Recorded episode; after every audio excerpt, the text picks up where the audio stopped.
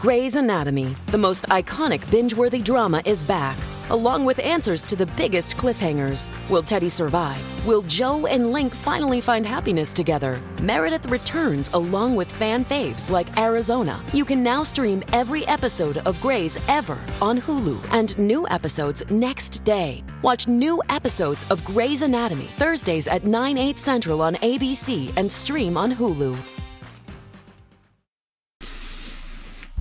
Olivia Chow was recently elected mayor of Canada's largest city, defeating what was, well, it was a, it was comical. The, the slate of candidates, I think there was over 100 people that were running to be mayor of Toronto.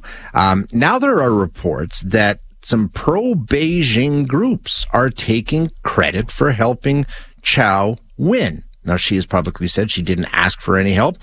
She says she didn't even know that these groups were actually helping, if they were in fact helping. And then also adding to the question of this whole conversation is she's been pretty vocally anti Beijing. So why would they want to help her? But, and then the overarching element to all of this is once again, this is, um, quote unquote evidence, if you will, of China interfering in Canadian elections. We know that they had the same sort of claims were made following the Vancouver election. You know what's happened nationally in the federal election campaigns, all these sorts of things. So this is just yet another instance of, okay, we've got something that we need to deal with to help us make sense of exactly what's being talked about here. We're going to join uh, up with Tom Blackwell, who is a reporter with the National Post. Tom, thanks for being with us. I appreciate your time.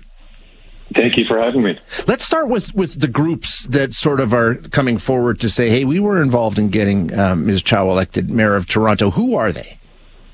Uh, yeah, there's two two groups uh, that I wrote about. One is uh, called the Toronto, uh, the Canada Toronto Fuqing Business Association, and the other is the Conf- uh, Confederation of Toronto um, uh, Chinese Canadian Organizations, and both of them, in slightly different ways are, you know, seem quite closely aligned with uh, the Chinese government and and and uh, their their diplomats in in Toronto.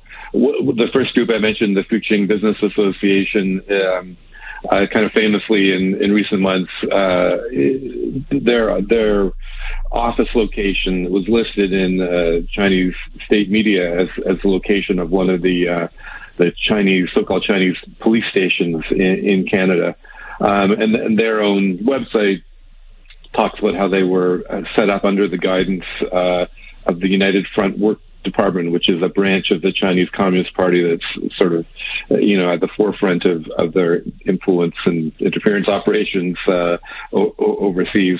The other group, the Confederation, uh, has a long history of sort of working, I, I guess you could say, uh, or, or, or, espousing, I guess, positions that are that that uh, are similar to what the Chinese government does on uncontroversial issues like you know Tibet and mm-hmm. Hong Kong democracy, et, et, et, cetera, et cetera, and, and have worked with the local consulate uh, a, a, number of times. So it, it, they're quite quite closely uh, tied, I guess you could say, with uh, with Beijing. So there's there's no doubt. There, I mean, uh, there's no question about whether where their allegiances lie or their ties to Beijing. We know that that's well established. That's not up for dispute.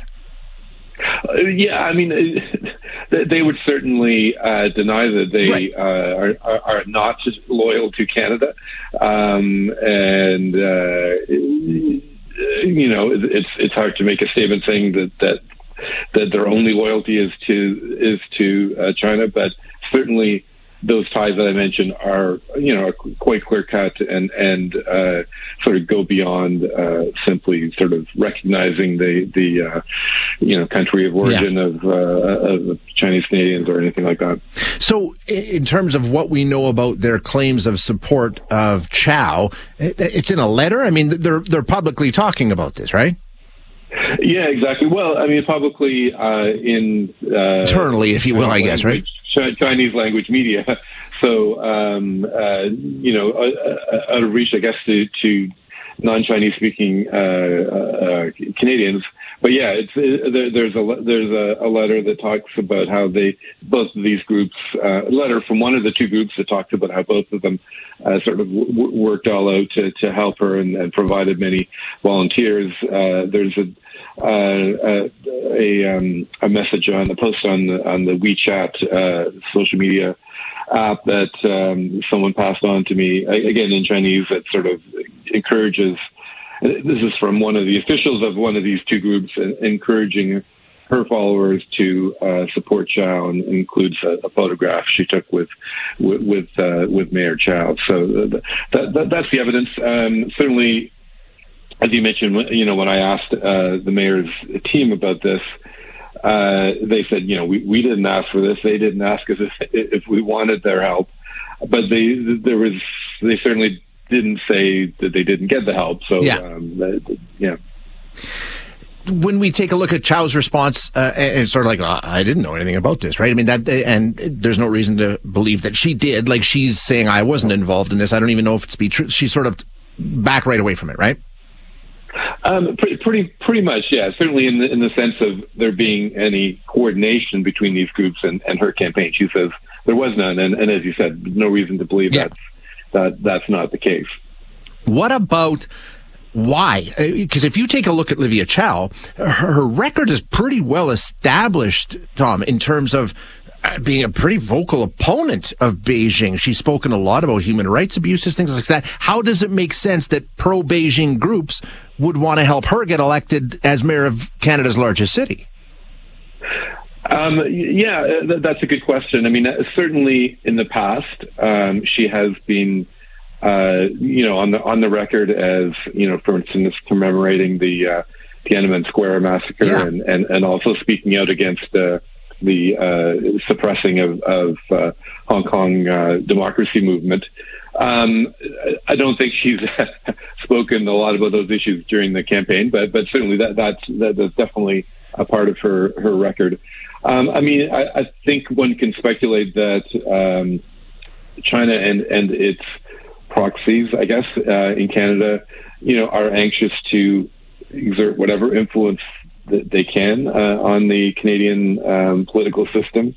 Um, and th- these groups have, uh, uh, one of them especially, has worked with a number uh, of other uh, politicians, you know, from both Liberal and, and, Party and, and, Conservative Party in the in the past.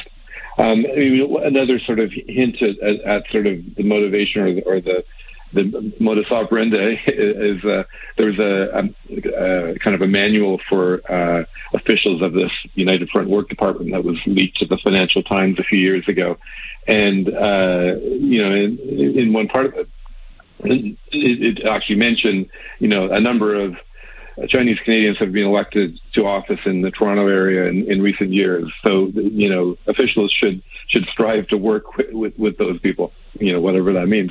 Uh, so, I mean, it, it, it seems that whether those uh, politicians are really uh, interested in working with uh, representatives of the Chinese government or, or their proxies, that, that, there is an attempt to sort of try to influence them, uh, you know, whether whether it's successful or not, I guess and like you say, regardless, whether we talk about why they would support Olivia Chow, whether they did, when we talk about whether she knew about, and all of that falls to the side when we take a look at this as just yet another example of Beijing being involved in the Canadian political system openly, um, blatantly, in fact, bragging about the influence and the power that they have. It speaks to that bigger issue that we've talked so much about in this country. Yeah, exactly. And I mean, uh, openly is perhaps uh, debatable because I mean these groups uh, again, they they don't uh, say that they are uh, working uh, on behalf of the, the Chinese government. I mean, we, we can we can we can speculate about that. I mean, based on those connections that I talked about earlier, but it's it's not uh, sort of overt, overt uh, in, in, that sense.